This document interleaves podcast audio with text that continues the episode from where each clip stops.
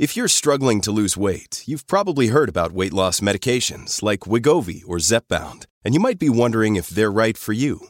Meet PlushCare, a leading telehealth provider with doctors who are there for you day and night to partner with you in your weight loss journey. If you qualify, they can safely prescribe you medication from the comfort of your own home. To get started, visit plushcare.com slash weight loss. That's plushcare.com slash weight loss. plushcare.com slash weight loss. Dear Colgate, I love that you love that I love being at home. You even let me whiten my teeth from home because you know how I feel about getting up from my cloud couch. The Colgate Optic White LED kit gives professional level results in just 10 minutes a day for 10 days when used as directed. And that's why, Colgate, I want you to meet my parents because ever since meeting you, I've been living life to the brightest. Colgate Optic White. Find it at all major retailers.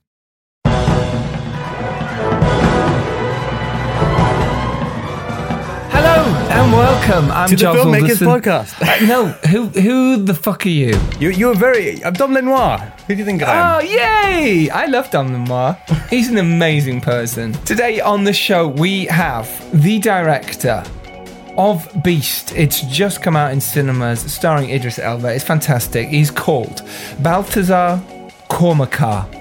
He's a wonderful man. We chatted with Baltasar what it feels like to have a movie out in cinemas right now, how he felt going on set, and the difficulties with shooting on location. Lions are beautiful creatures, and we shouldn't we shouldn't abuse them. And, and interestingly, uh, Baltasar was talking about that and how important it is to treat animals well on set. And making and starring in your debut feature, 101 Reykjavik, the story of how he put his own money into said debut feature film, 101 Reykjavik, as well as what happened after his debut film, 101 Reykjavik.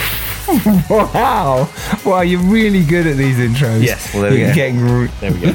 We also talk about what he learned over the years working with star actors like Denzel Washington and uh, what it's like to work with a studio. Also, working with a CGI lion versus a real lion. CGI lions are better behaved for a start. They are, right? We've, we've worked that out. Yes. They're, sometimes they're better behaved. Yeah, sometimes. Yeah, sometimes. Uh, it is an absolute joy uh, of an episode. I've really enjoyed talking to Baltasar. He had so much knowledge and Yes. information uh, for you lot, didn't he? He did. Uh, it was definitely more enjoyable than this intro's been so far. That's for sure. He started out as an actor and he was a very, very successful actor in Iceland. Uh, and then he went on to direct movies like, as Dom said, three times 101 Reykjavik, and then his second film, The Sea, moving on to his studio movies and in Hollywood, A Little Trip to Heaven, which starred Forrest Whitaker and Julia Stiles. And I think that's one of the interesting things that we discuss on this um, this episode. Actually, is is the difference between indie filmmaking and Hollywood, and how he sort of bounced backwards and forward, and and the challenges he went through to get that balance right and to feel authentic, uh, and also to please those commercial audiences. Because it is, as Dom says there, he did bounce back to Iceland after a little trip to heaven to make Jar City, which is his certainly. I mean, I haven't been to heaven, Which- so that's uh, that's quite impressive. With his feature Jar City, which was a big hit. It, it bounced him back onto the scene big time. Uh, and then he directed White Night Wedding, Inhale, Contraband, uh, starring Mark Wahlberg, Robert Wahlberg. Robert Wahlberg. Oh. Yeah, Okay. and Caleb Landry Jones, Ben Foster, and Lukas Haas, uh, and Kate Beckinsale, of course. Yeah. And The Deep, which again was his Icelandic film, bouncing back between the two studios and indie films. Uh, and then very recently, as we all know, he has directed Beast, uh, which is out in cinemas now. Do go support. It stars Idris Elba. And let's make it a roaring success. Let's do that. How are you, Dom? You seem in fine fettle this lovely, frivolous evening. Not not bad. Uh, it's, Good. It's, it's hot and muggy again, but but uh, just in your room, or y- well, yes, yes. so you've been uh, you've been finishing up on the Unreason. We mentioned it a couple of weeks ago, but how's that looking? Yes, it's looking fantastic. Um, just had the pleasure of working with the Shakespeare Sisters again. Yeah, we had some we had some amazing locations, and, and uh, it was it was a really fun part of the shoot. I think it's a very high punching indie for what it is. It's got great cast, and uh, yeah, looking forward to that side. But you have a film coming out very soon. Yes. that you produced, which is, I think it was, you mentioned to me August the 26th. Is that right? When the Screaming Starts is being released with Signature in the UK, which is very exciting, and shortly after it is with Cinedigm in the USA. Uh, so it's going for a, a nice, nice dual release. A mockumentary about an aspiring serial killer. It's very funny. Connor Boru or Buto, as as has often been misspelled, much to his delight, is the is the fantastic director behind it. Uh, but there Yeah. is a great team, uh, and I, I do think it's a very funny film. And we will fill you in on all that because we're going to do a podcast about that. We'll get Connor on and have a chat with Dom uh, about how they made. When the Screaming Starts, we both got a release coming out. Thanks for bringing it up, Dom. Uh, Stranger in Our Bed is out this Monday coming up. Well, there we go. For you. Under a week away. Yeah. So you'll be able to get that in your ear, faces, and your eye nostrils because it will be there for you. We'll be doing a, a podcast special next week, Stranger in Our Bed podcast special. And then Wolves of War is the following week. That's out on the 12th. You wait so long, you work so hard for stuff, and then they all just tumble out at once. Yeah. It's exciting, it's cool. Uh, enough of me and you. Right, because Baltasar is a legend and everyone wants to hear him Yes. uh, and because they should. Baltasar Kormákur, here he is, uh, chatting to myself and Dom Lenoir. Have a awesome time. I'm not lying when I say this. You're really going to enjoy this.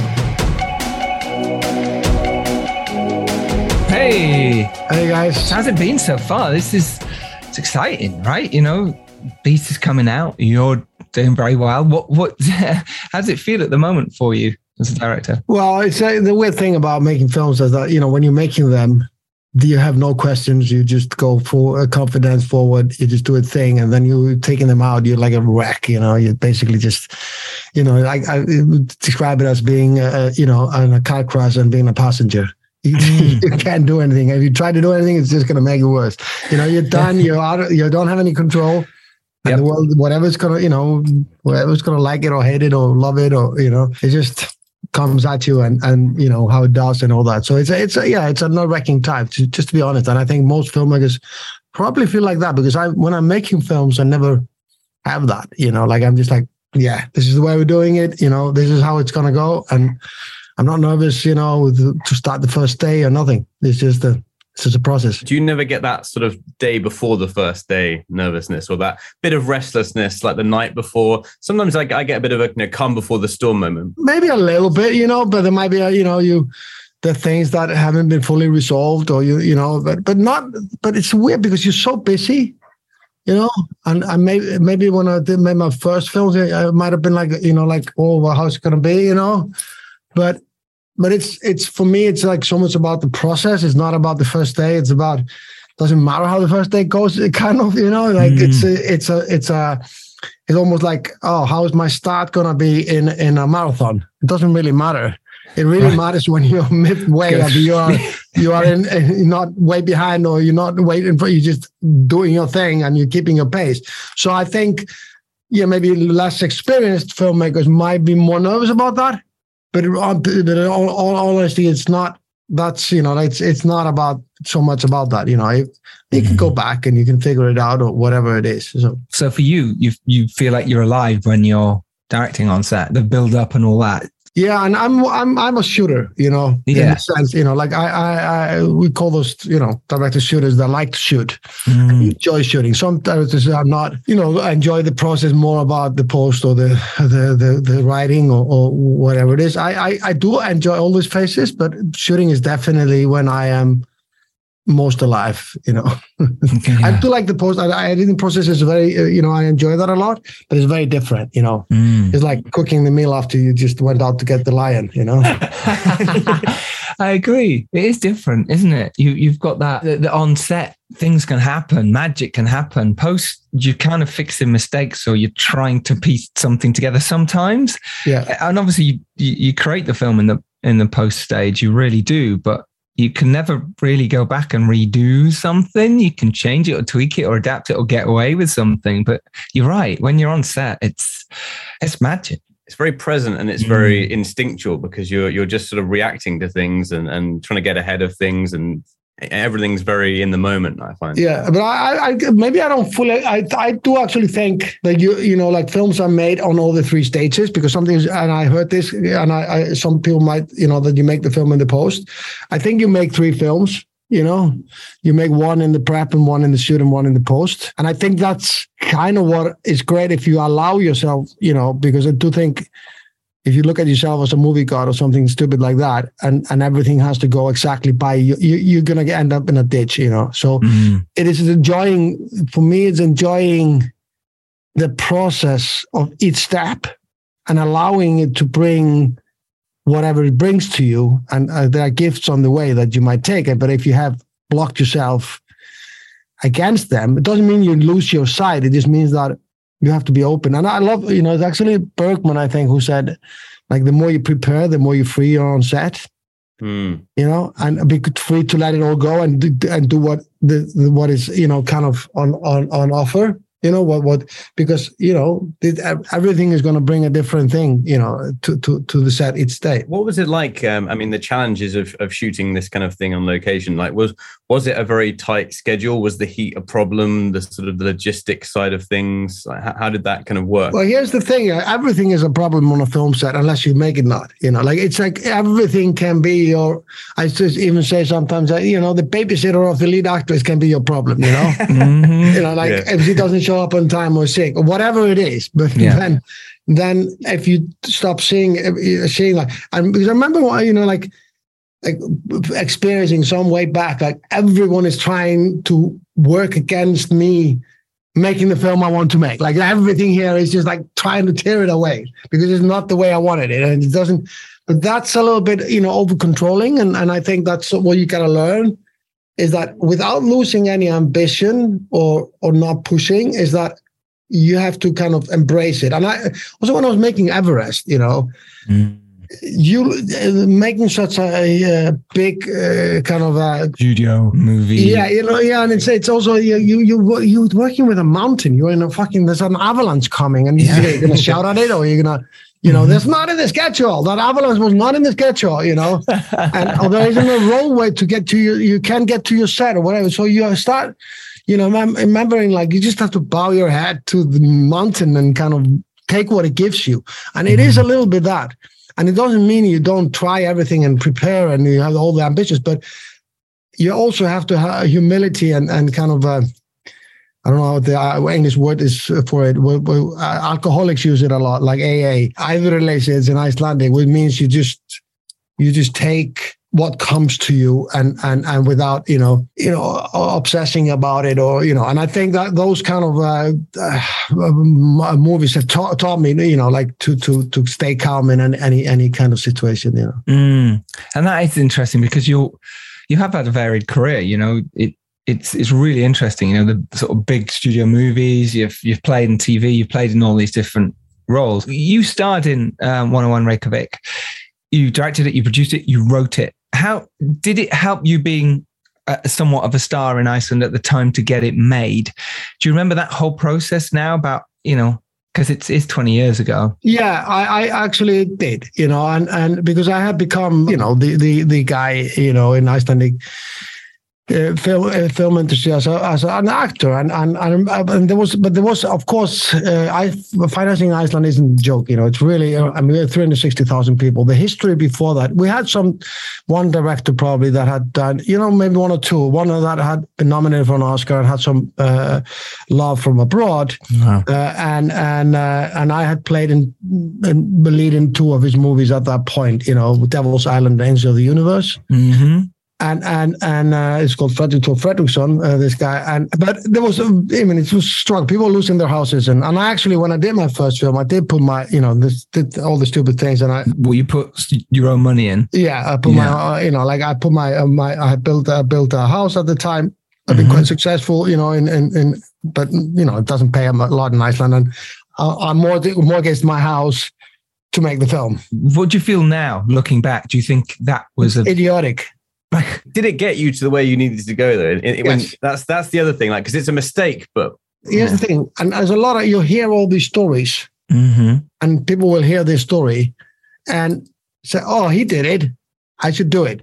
and, and I, yeah, I, I wouldn't tell no one not to do like the dreams come true. Mm. But we only hear the stories. What this, then when the needle, you know, the, when the thread goes through the needle, but not all the ninety nine percent of the other where people lose their houses and stuff like that. So I just, and I've, you know, you heard all the stories about this incredible success or or pop stars that don't, nobody can have any opinion of their music, and then Mm. you only hear about the ones who actually made it, and then Yes.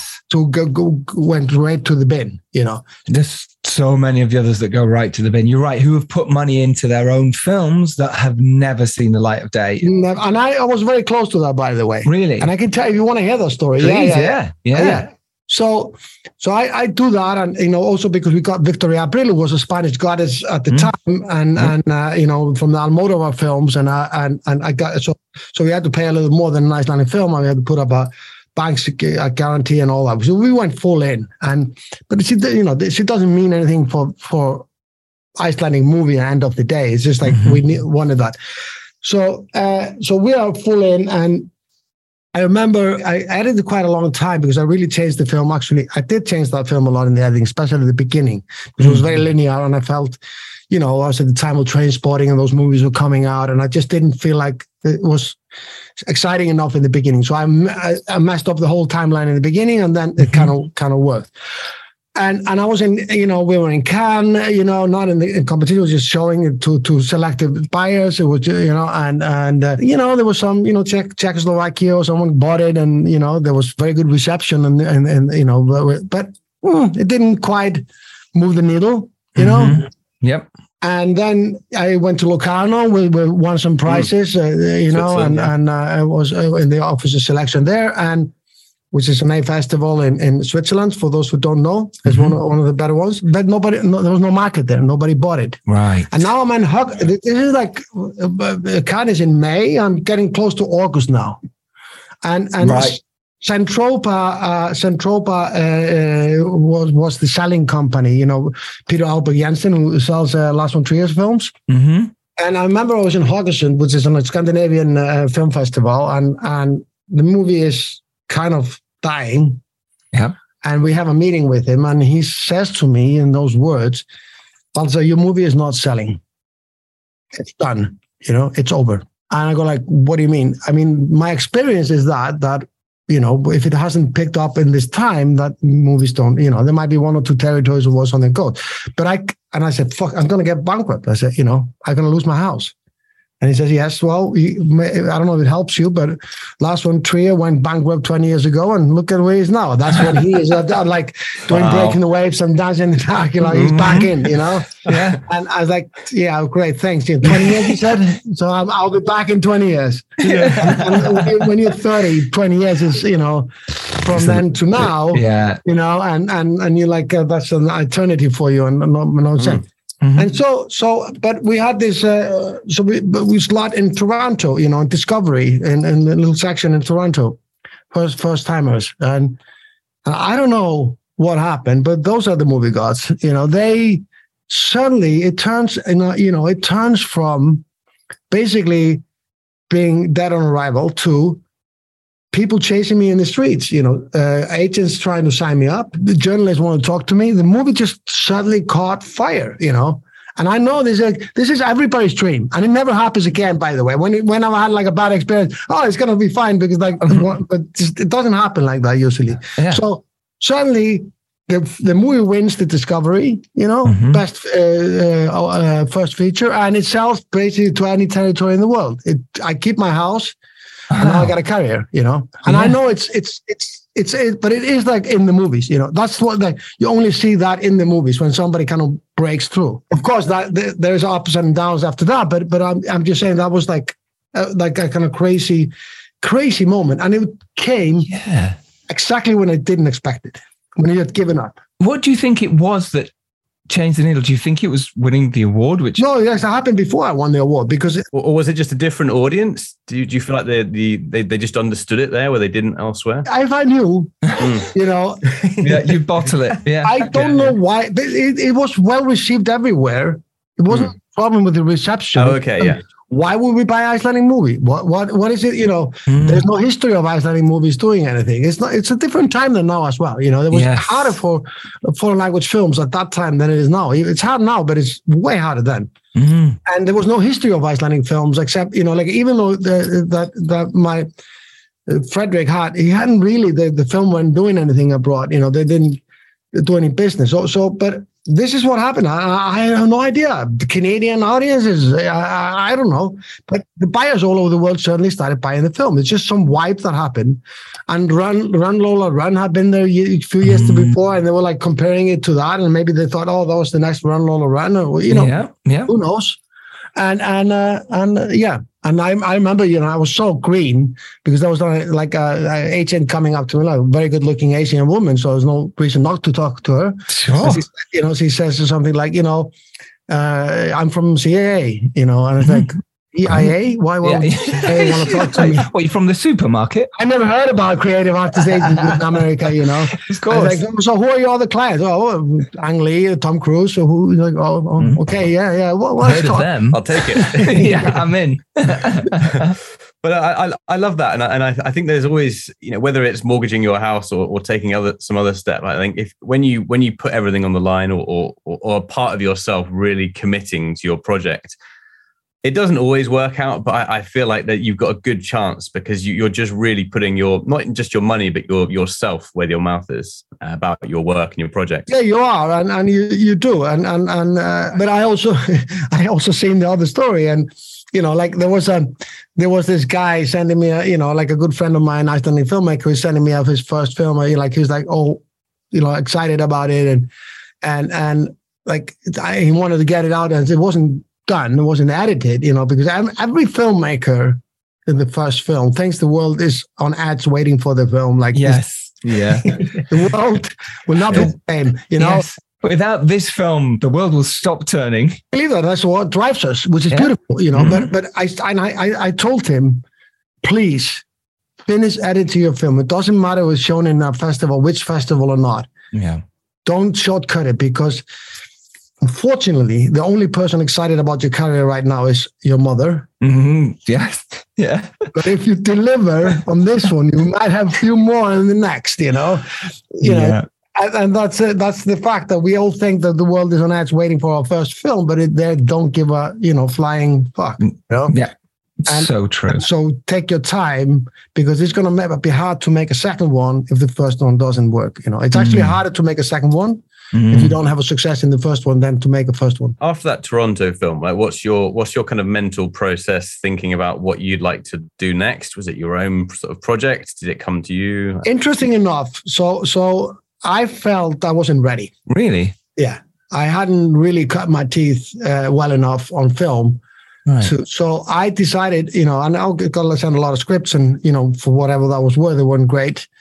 But I, I went back home because, funny enough, I because it had a gay theme in the movie, Mhm. so it was, it didn't, it was, uh, you know, it's about a guy who falls in love with his lesbian mother's lover, you know. How fucked up that, yeah. You- Welcome so- to Iceland. mother is trying dating, dating, uh, starting. She's, she's divorced. She's starting to date this woman, and and and they'll, you know, she goes to, to visit a family, and he's left with the, uh, the with the mother's girlfriend, who's a bit of wildcat, who's played with Victoria Abril, Spanish flamenco dancer, teaching in Iceland. How uh, stupid that would be. And and uh, they end up getting drunk and end up in the same bed, and he can't get over it. So he's now uh, impregnated his mother's girlfriend. You know? yeah. So, yeah.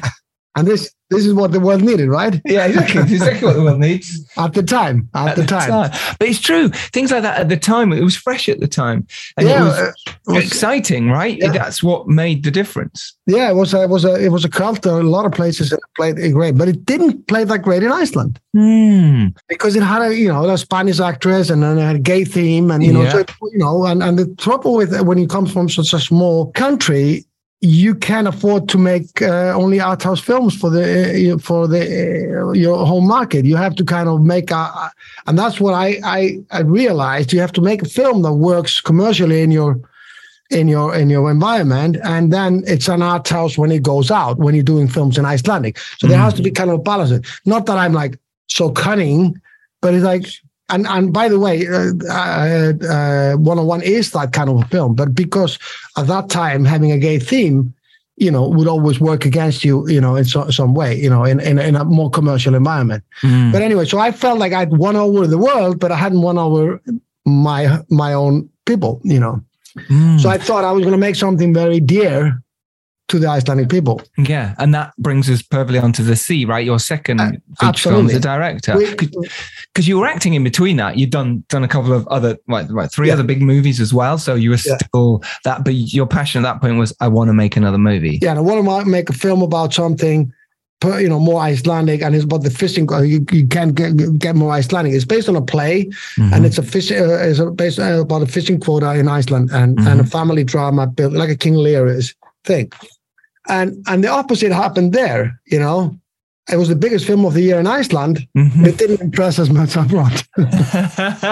but it's kind of because you were from there, you know, you live there. It it always feels better when something does well at home. it's a base that you I, I think is very important you know uh, to be honest and and and it's a base that you want to keep because i think if you get lost in in, in the in-betweeners like it doesn't you don't have you like you're not doing something that you know people care about Mm, and then you're trying to be a part of something else. It's almost like an imposter uh, syndrome. Like i'm trying to be a part of something and i haven't really done my my groundwork. And i i like expanding like from a one like i remember my sisters were going to asia to study. I was like why would you want to do that? You know why don't you just expand from where you are grounded and then if it gets you to asia you know you know like I, and and well, in all the rights they did what they did but i'm just i was thinking about myself like i don't want to go somewhere else and make the others cultures you know mine. I need to work out my culture and bring it out.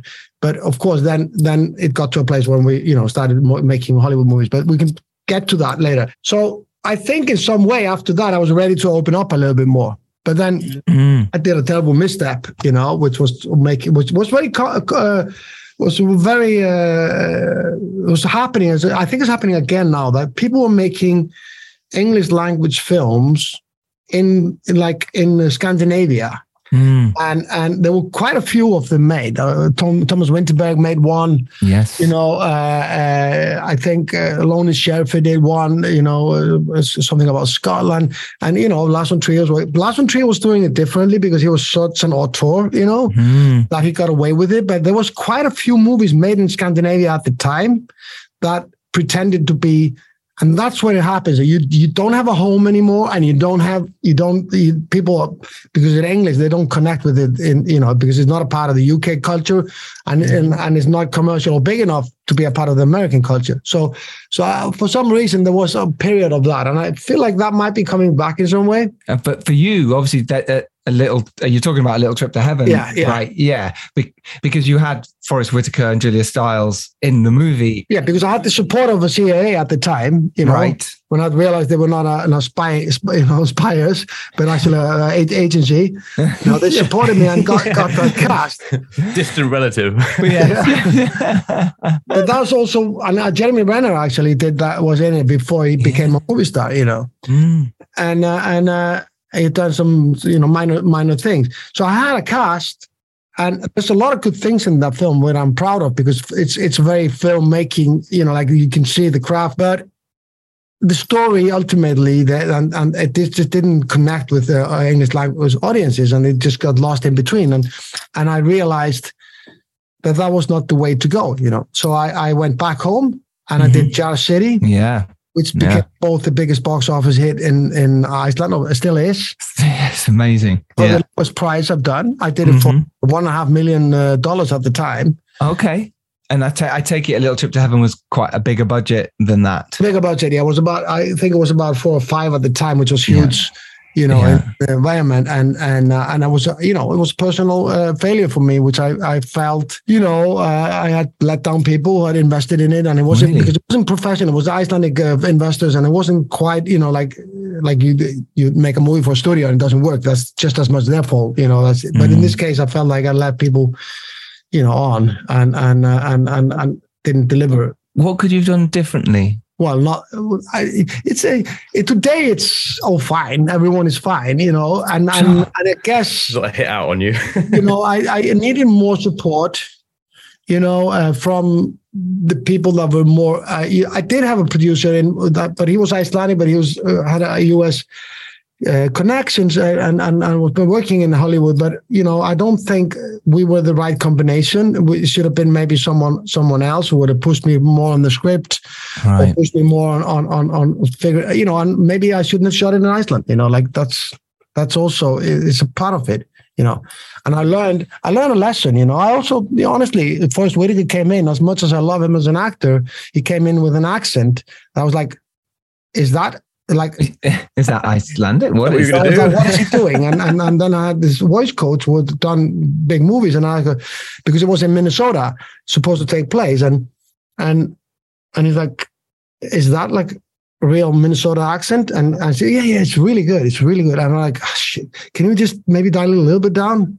And I, you know, I remember he didn't quite like me asking for that, and I'm very young and green, and he's very experienced. Mm and, and not to say we had a really good relationship. And and and uh, he and then he does this accent, and there's not a review that doesn't mention how stupid this accent is. You know, right. it sounds like some Irish Irish you know thing, or you know, like it's not Minnesota. It's not. And after that, I learned I'm never going to let anything like that go again. Mm. And trust in other other people. Like if my instinct says this is not sounding right, then you got to go after it. You know, yeah. not to say that's the reason why the film didn't work, but it's one of the reasons. It's a kind sure. of lack of authenticity, lack of support. You know, when you are uh, up against it, and but it was it was a it was a great learning. I mean, I learned a lot from it. And then Jar City kind of just brought me back right into the mm. because it, it, got so well reviewed and, and it won prizes. It won, you know, uh, Karlovy main prize. Actually, funny enough, they didn't want it in the competition. They wanted it, but I said, I said, well, you won't get it unless you put it in competition. They said like, well, we might, we might not because it's a, it's a procedural. Mm-hmm. It might not fare well in, in the competition. The critics might be, you know, yeah. you know, might attack it more or something like that. And and and then it won, you know, because I said, well, then it won't get it, you know, and and, and then it went to Telluride, and you yeah. know, and it was interesting because it was it's a procedural based on a novel that I did quite change a lot the script, and I'm very proud of that script. I, I you know, I, it was it's a very very original way of approaching uh, a procedural. Like you have mm. two t- story t- t- timelines that you don't know are two story timelines, and you're realizing in the other one, the, the, the one you've been watching. So you're basically watching a cop investigating a murder, and you're at the same time you're watching a guy becoming a murderer. Mm-hmm. So yeah. while he's investigating, you don't know that's the murderer, you know, and and and and uh, and uh, then it starts to the clues like oh the he's breaking a window that I saw broken before, you know, like these things starts to mm-hmm. fall into places. So there was a lot of a lot of love also coming from abroad on mm. that film, and then then after that, uh, you know, my things started. To, you know, I was kind of more ready to to to to to go. Yeah, and it's interesting. You said you didn't feel you were ready. Uh, you know, when when you made your first film, or, or, you maybe felt like you have something to prove. And I think we all do that as filmmakers. And it's not like, oh, I must prove to so and so or whatever. No, it's not that. It's just you want to prove to yourself that you can do this, and especially if you've gone through a bad time, it's really important. What things did you do differently as a director? I think from maybe your first film to City to even Beast now. What techniques did you learn? First of all. Uh sometimes when you make your first film, you show in it that you just don't even attempt to think about what you're making, you know, just making it and it mm just comes out of your gut. And that's why I think a lot of first timers often they have, you know, there's there's something about first time films that can be really good. It can be hard to reach that again, you know. mm yeah. And and you're kind of recklessly making a film. You have no idea what you're doing. You know, I mean, you do know, of course, the medium, but you have no idea, and you just don't know it's like how the market or anything is gonna. And suddenly, the then you become more aware of all these things. It's almost more self conscious in a way, mm. and that probably bleeds into what you're doing. Eh, you know, and then kind of letting all that, you know, like letting all that go and making the film. Like uh, it's like I, when I did Jar City, I just like, oh, you should make that film. That's a procedural. You should, you know, that's kind of TV. No, no, I ain't gonna care. I'm just gonna make a good story, you know. And I went really authentic in it, and and I think even so authentic that people from Icelandic people thought it was too Icelandic, whatever that means, you know. Is there such a thing? like, uh, but at the time, it's a very different time. The people were always like looking at making, trying to make films in Iceland like they were a part of some European or American culture, you know, like mm-hmm. or makes like like we live in those houses in the city. We just fucking we're farmers, you know, just moved into the city, and and I think allowing your own identity to be proud of it. And I think we were going through as Icelanders a period, but now you see nothing but like sheep and, and horses and you know like in any yeah. like all the films are about you know domestic animals in, in mm-hmm. Iceland. You know, so I'm, I'm we turned from being totally not wanting to show how how peasant uh, we are and and to into making it almost like a like there isn't a foreigner in the country, you know, like there isn't anything mm. but sheep and sheep farmers. so there's there is that little bit of a turn around that, mm. and I think one of the one of the films that are uh, you know in the forefront of it is Jar City, and I'm you know this is a really traditional guy eating really traditional food. You know there was. A, there was this there's a scene in Jar City where the lead character eats a sheephead, you know, a, mm. a, a taught sheephead, Mm-hmm. And and everywhere I went abroad, people were like screaming like a horror film when he when he pokes out the eye and yeah. shakily yeah. puts it in his mouth. Yeah. But in Iceland, people like they they were drooling, you know. And, and, and, I'm not lying to you. There was a reported in, in, in the news that that uh, this there was a there where I had this uh, scene where there's a takeaway sheephead place, you know, it is a takeaway sheephead place, you know, and, yeah, and, and they, it. it. went up three hundred percent sales in that shop during the wow. screening of the movie, you know. They were just on fire because everyone came out of the movie wanted a taught sheephead uh, from a takeaway place. So, and, then, and then you, if you read the reviews about the, the, the, the, movie, like everyone mentioned that disgusting scene, like the most horrifying image of the, of, yeah, you know. And Icelandics are going, no, it's too, probably too Icelandic for us. so that's what I mean. It's like I went fully in on that. And, yeah. And, but yeah, so, so yes, you learn and you, you learn, but you also, so like so so I go from maybe being totally not authentic, making an American film in Iceland to to make the most authentic film mm. possibly in Iceland I could make, you know. Yeah, and then did that change your like mindset from that uh, moving forward? Were you very were you more particular, choosy about what you wanted to do? Obviously, coming off the back of a hit, you can be, but yeah, but I I'm instinctual. You know, I'm not. I I don't function mm-hmm. as an intellect when I'm when I'm choosing my projects. I don't like, and maybe I'm, I resent it too much. Uh, I don't like to look at myself in third person. Mm-hmm. And I've seen directors do that, you know, and and and some really good ones like Tarantino talking about, oh, there's there's more Tarantino dialogue in this film than in the last one. He's saying that himself. yeah, exactly. Like, yeah, yeah. Where is he now? yeah. In, in, so there's a Tarantino kind of in front of him, and then he's like standing there and looking at this Tarantino thing in front of him. It's like, mm-hmm. and I've seen, you know, like in even in Iceland, a, a colleague of mine talked about himself in third person from an English perspective. So he had like so it was like an English version of his name that said this film is more the wow. you know, than the last yeah. one. And it was so like now he's looking at it from how the world sees him. And it's very dangerous. It's not only a joke. You know, you get written about in every corner of the world. And of course, most of us will look at it, what, what people are saying about us, you know, mm-hmm. good or bad. Hey, it's Kaley Cuoco for Priceline. Ready to go to your happy place for a happy price? Well, why didn't you say so? Just download the Priceline app right now and save up to 60% on hotels. So, whether it's Cousin Kevin's Kazoo concert in Kansas City, go Kevin, or Becky's Bachelorette Bash in Bermuda, you never have to miss a trip ever again. So, download the Priceline app today. Your savings are waiting. Go to your happy place for a happy price. Go to your happy price, Priceline. This episode is brought to you by Shopify. Whether you're selling a little or a lot, Shopify helps you do your thing, however you cha-ching. From the launch your online shop stage, all the way to the we just hit a million orders stage. No matter what stage you're in, Shopify's there to help you grow.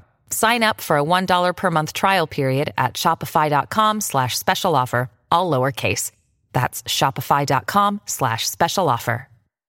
Hi, I'm Daniel, founder of Pretty Litter. Did you know cats tend to hide symptoms of sickness and pain? I learned this the hard way after losing my cat, Gingy. So I created Pretty Litter, a health monitoring litter that helps detect early signs of illness by changing colors, saving you money and potentially your cat's life. Pretty Litter is veterinarian developed, and it's the easiest way to keep tabs on your fur baby's health right at home. Go to prettylitter.com and use code SPOTIFY for 20% off your first order and a free cat toy. Terms and conditions apply. See site for details. You know, I, I was when I made my first film, I was uh, Almodovar on ice. Mm, You know? And then. I became when I did the sea, Icelandic Bergman. right. Then I did, you know, Contraband Tukas. I was the the the, the action director, Hollywood director. Then now I'm the like the the the, the man versus beast uh, or, or you know man versus nature. It's like most of the journalists don't remember anything. You know, like I, I remember the Guardian Yeah. because Contraband and The Deep came out pretty much at the same time in UK. hmm And Yep. and I think uh, you know uh, I'm not going to name anyone here because then they're going to attack me for the rest of my career. Yeah, But- exactly. but Yeah.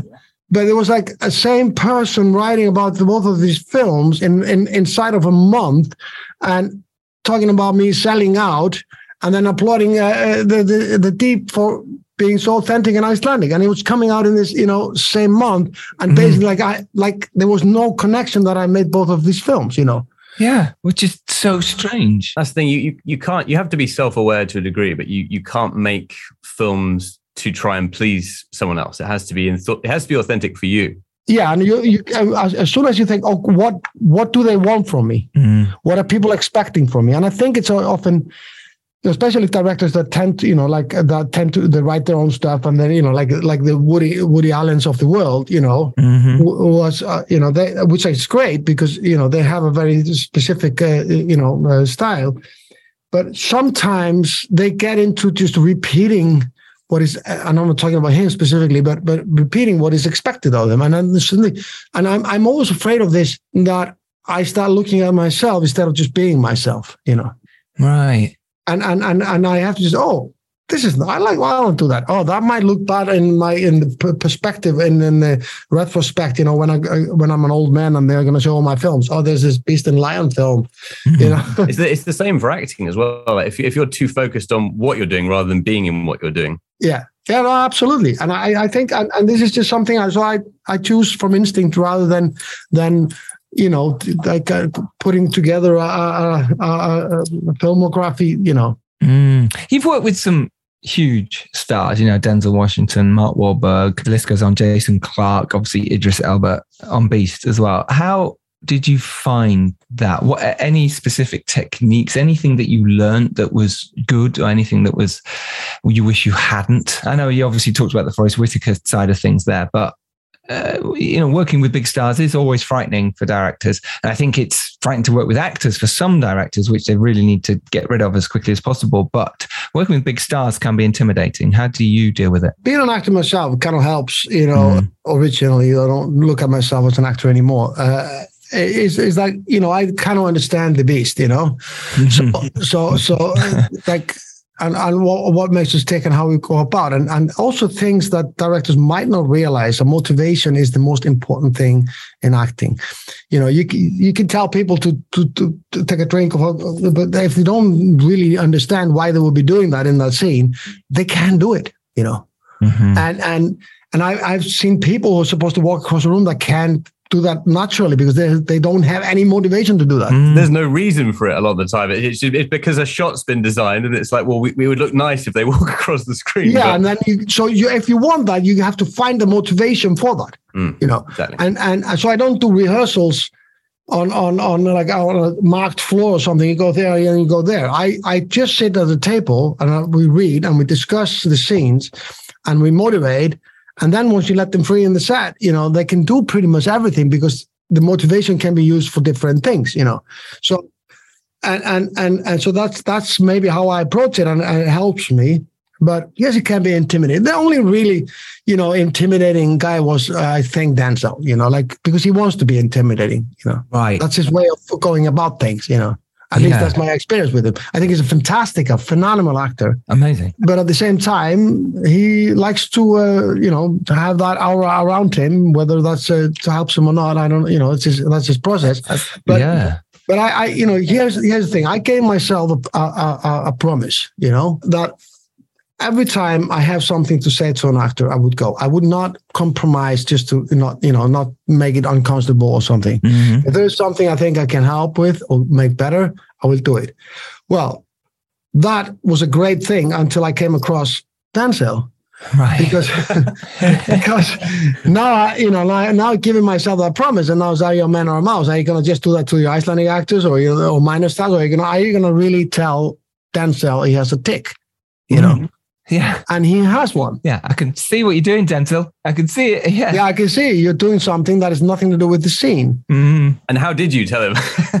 I went straight up to him and told him, Yeah. and and he kind of killed me with his eyes. We've seen those Oscar-winning eyes. There's a small part that that respected it, or I, I just, I'm just, you do whatever you want with it. This is my job. I'm just telling you, you are doing certain things will have nothing to do with the scene, and I, pre- pre- I would prefer you wouldn't do them. And the silence that followed. There was a huge silence, but I don't think I saw him ever do that again. yeah, Ah, yeah, yeah. Well, there you go. That's it. They they do they do respect you when, when you when you actually have a valid point. Uh, Yeah, and yeah. I think if, if the quality of the work is there, that's the thing. At the end of the film, if if they've given a great performance and you made a great film, then they want to make a good film as well. Yeah, I know, and I and I know he he's very caring for that. He wants to do his best. He, you know, and and uh, and if it's a film that is supposed to be uh, you know popular and fun, he wants to make it like that. If it was to be serious, he wants to make it like that. And he he really he drills you and goes after it. But that's what part of you know his process was. He's so good. You know, for me, it's not about being. It's not a party. You know, it's like I'm not trying to. You know, I'd rather not have some you know people that are are uh, nasty or humiliating to people, you know, which is kind of been taken out of our business anyway in, in many ways through the Me Too uh, movement. There's a lot of that, you know, because people can't behave like that, and you know? rightly so. Yeah. and, and rightly so. But but but I think uh, difficult is not a problem to me if, as long as it's, it's it's because you want the movie to be better. If it's only to be an asshole, you know, or, or make it difficult, yeah, that might be a problem. But I think that's that's also uh, you know on going away. Mm. But I, I don't I don't approach people in you know it's great when you meet someone like Idris that's a great actor and also is very pleasant to work with. That's that's uh, that's that's just uh, you know that's great. But I don't really think about that to be honest because I, I don't look I don't I, I'm not there to to become a friend or hang out with them or, or you know I'm just there to do my job and if they if it happens to be a good relationship then then fine then we can be you know friends and make maybe another film or whatever but it's not really I really want to spend my time with my family not movie stars you know Mm. And that leads us perfectly onto uh, Beast and Idris and the whole wonderfulness that you've made here. Ooh, what's that? It's music. In the middle of the podcast? It can only mean one thing. It's sponsorship time. We are delighted to be sponsored by Q Scripts. Uh, it's a script analysis service. Annual membership package costs only £60 a year. It includes monthly webinar and Q&A sessions with industry professionals, including commissioned writers, producers and directors. You get a discount on all services offered by Q Scripts and access to a 36 page quarterly industry magazine brimming with useful content, industry insights, and interviews with writers, plus free entry into the monthly prize draw with the chance to win a free detailed script report. Check out qscripts.com. Link for ease. To make it easier for you so don't have to type it in is in the show notes. Just scroll down, click on it. There it is. qscripts.com. Hey, look out the window. Welcome to Mapani, guys. Thank you so much for having us. This is my chance to reconnect with the girls. Did mom shoot some of these? This little bump right here, that's you. I still miss her every day.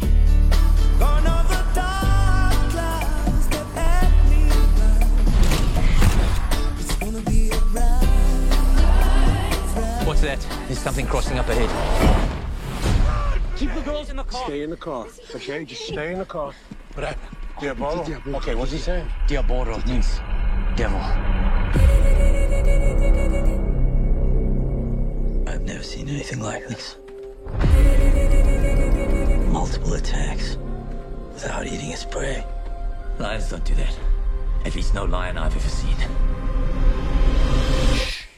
Go back to the calls. Dad, Dad, please!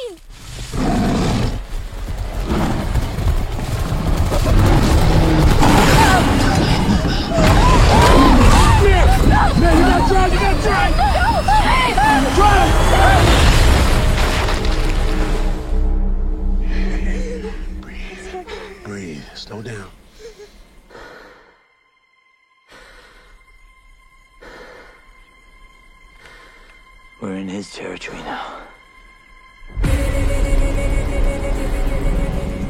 It's the law of the jungle. It's the only law that matters.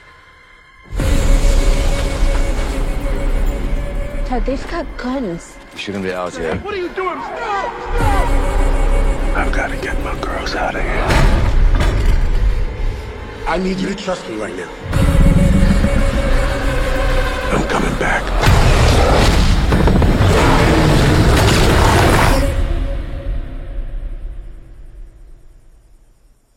Don't move, okay? Where did he go?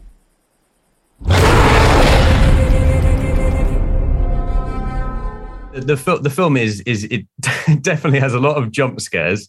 The lion is extremely terrifying, uh, and it you know you, you do a very good job with the sound effects and, and the shadows and just this this idea of this kind of invisible predator. And it is it's a really gripping film, and it, it does have a lot of that kind of family element through with with the you know that that storyline. I mean, I had a, I had an immediate question about the film, which is CGI lions versus real lions. Like how how was all of that sort of approached, and at what stage did that come into it because he he is definitely like one of the big stars of, of the film. Yeah. Well, first of all, that was never even a, a conversation because uh, the studio wouldn't allow you to use that kind of an animal on film. You know, that's just no way.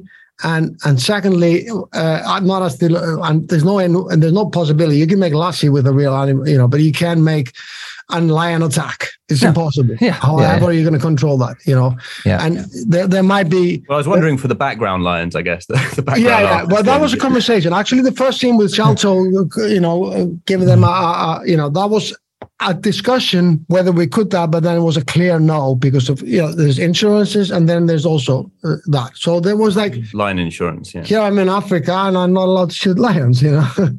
but, but but that was but but also it gave me freedom because that meant that they had to co- you know cover it up to to to to make it you know as good as possible on screen, you know. Mm. And I I've met so many people that think that the first lions because they know the second lion can be real because there's no way you could have them attack Idris like that. Sure.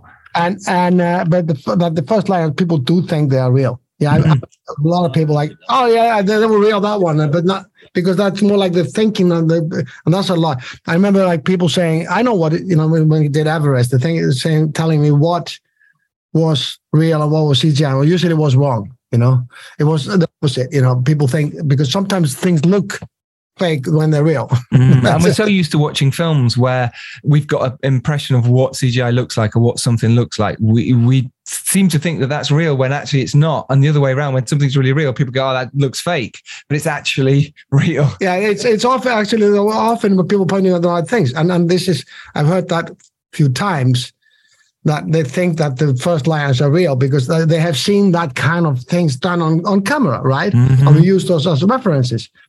But Yeah. but but so that that was there was no way. But for me, it was all about getting the best people in the business to do that. Then you know, and and of course we used the uh, reference was Revenant, you know, the bear attack, as as this is the level we need to to get to. And I had a great conversation with Iñárritu, and he told me that the one thing I I didn't have was a real bear for references. So I immediately called the studio, says I need a real lion for references. So we had a lion at all times with us, but not to shoot or make it do something that wouldn't because if you if you're gonna make animals do stuff like that, you you actually you're forcing them into things. Yeah, you you, shouldn't do that. I, I I totally agree, and I'm glad you didn't. The thing is like you know we've seen this. There was a dog movie. There was a there was a dog that was pushed into the, the into the pool Mm. uh, upstream when he wanted to get out, and it kind of killed the movie. You know, Mm, and, yeah. and So you're in a territory here which is very, very sensitive, and I respect that. I am all for animal rights. Amazing. Um, we do have to wrap up. We know you've you've got a really busy day, and listen, look, you, you have made an amazing film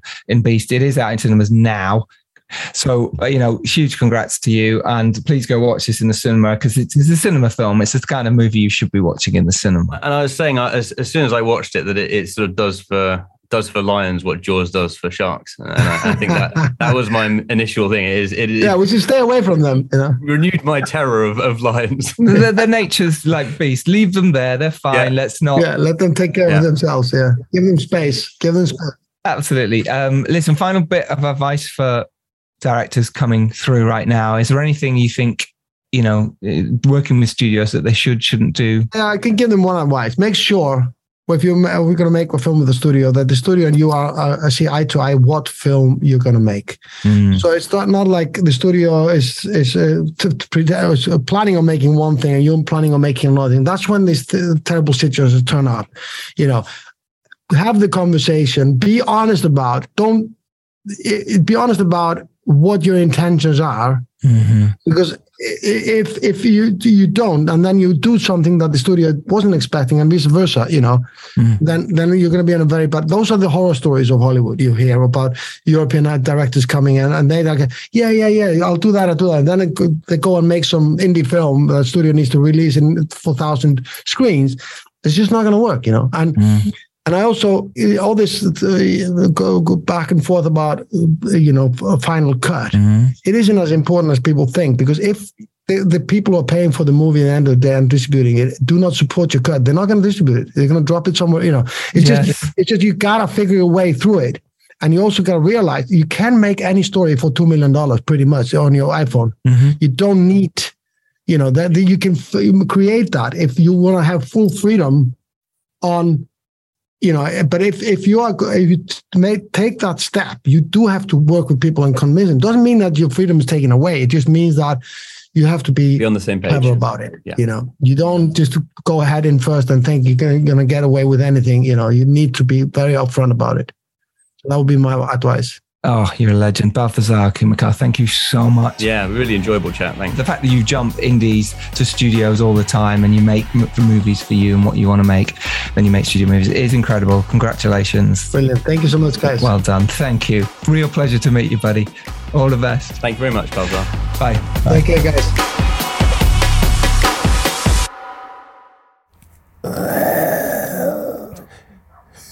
There we go. That wasn't a lion. No, I don't know what it was. It was what? I don't even know what. Do you be- give me your best line? Give me your best roar. Wait, wait, build up to this. Here we go. Drum roll, please. that sounded like Sméagol or a gremlin. I, I inhaled the wrong way as I was doing it. What do you mean inhaled the wrong way? That's impossible. I need to. I need to hear. I'm very good at doing impersonations, but I need to hear it first. You've never heard a lion. Well, not recently. Uh, let's hang on. Let's say one. you watch Beast. Well, that was a few days ago. hang on. Hang on. Let's, let's let's have a listen. Here, go on, go on. Yeah. Pl- play it. Put it near this, the, the mic. Lions roaring compilation. All right, come on. Oh. It's an interesting. Yeah, that was, that was one. Have you got like? What you, yeah, it makes you cough. Makes you cough. that's horrible. Yeah. God, it must be hard work for him. Yeah. No wonder they yawn. Yes. Well, now you know. We hope you liked today's episode. If you want to hear more, visit our Patreon for bonus clips and exclusive content.